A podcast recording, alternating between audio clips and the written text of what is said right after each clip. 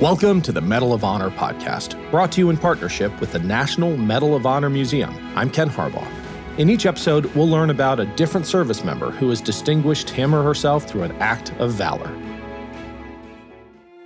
Lieutenant Colonel George Andrew Davis Jr. was born on December 1, 1920, in Dublin, Texas. Davis graduated from Harding College in Arkansas and joined the Army Air Corps in 1942 as an aviation cadet. In 1943, he finished flight training and deployed to the Pacific. There, Davis was assigned to the 342nd Fighter Squadron and flew P 47 Thunderbolts.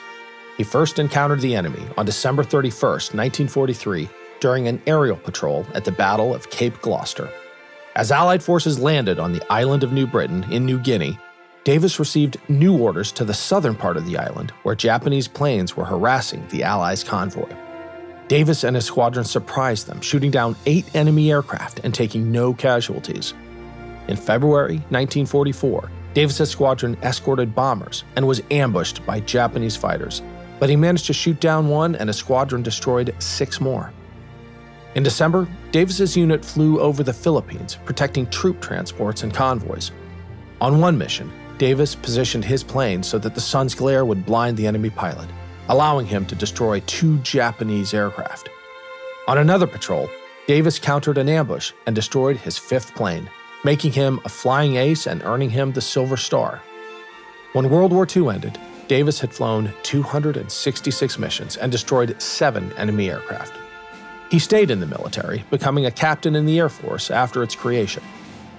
In Korea, Davis flew 59 combat missions, setting many records. He destroyed the most MiGs of any jet pilot, earning him praise in the States, but making him a target for Chinese and Soviet aircraft. On February 10, 1952, Davis flew his last mission, patrolling near the Chinese border with four F 86 Sabres. One pilot ran out of oxygen and returned to base with his wingman, leaving Davis and the other plane. Davis spotted a dozen Chinese MiG 15s heading towards an American bombing run and moved to intercept. Davis surprised them, destroying two MiGs before one hit his Sabre's fuselage, causing him to lose control. Davis died in the crash, the only American ace to be killed in action during the war.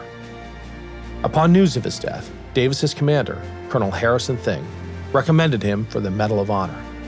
In 1953, his wife Doris and family received the award on his behalf. He and Doris had three children.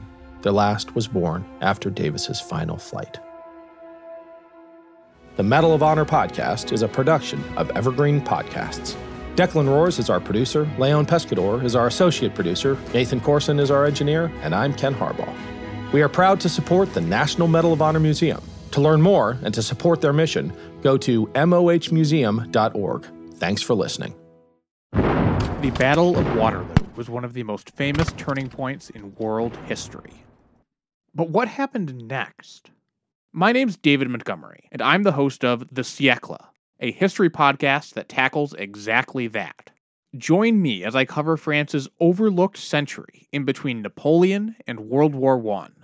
The Siècle, spelled S I E C L E, is part of the Evergreen Podcast Network and can be found wherever you get podcasts.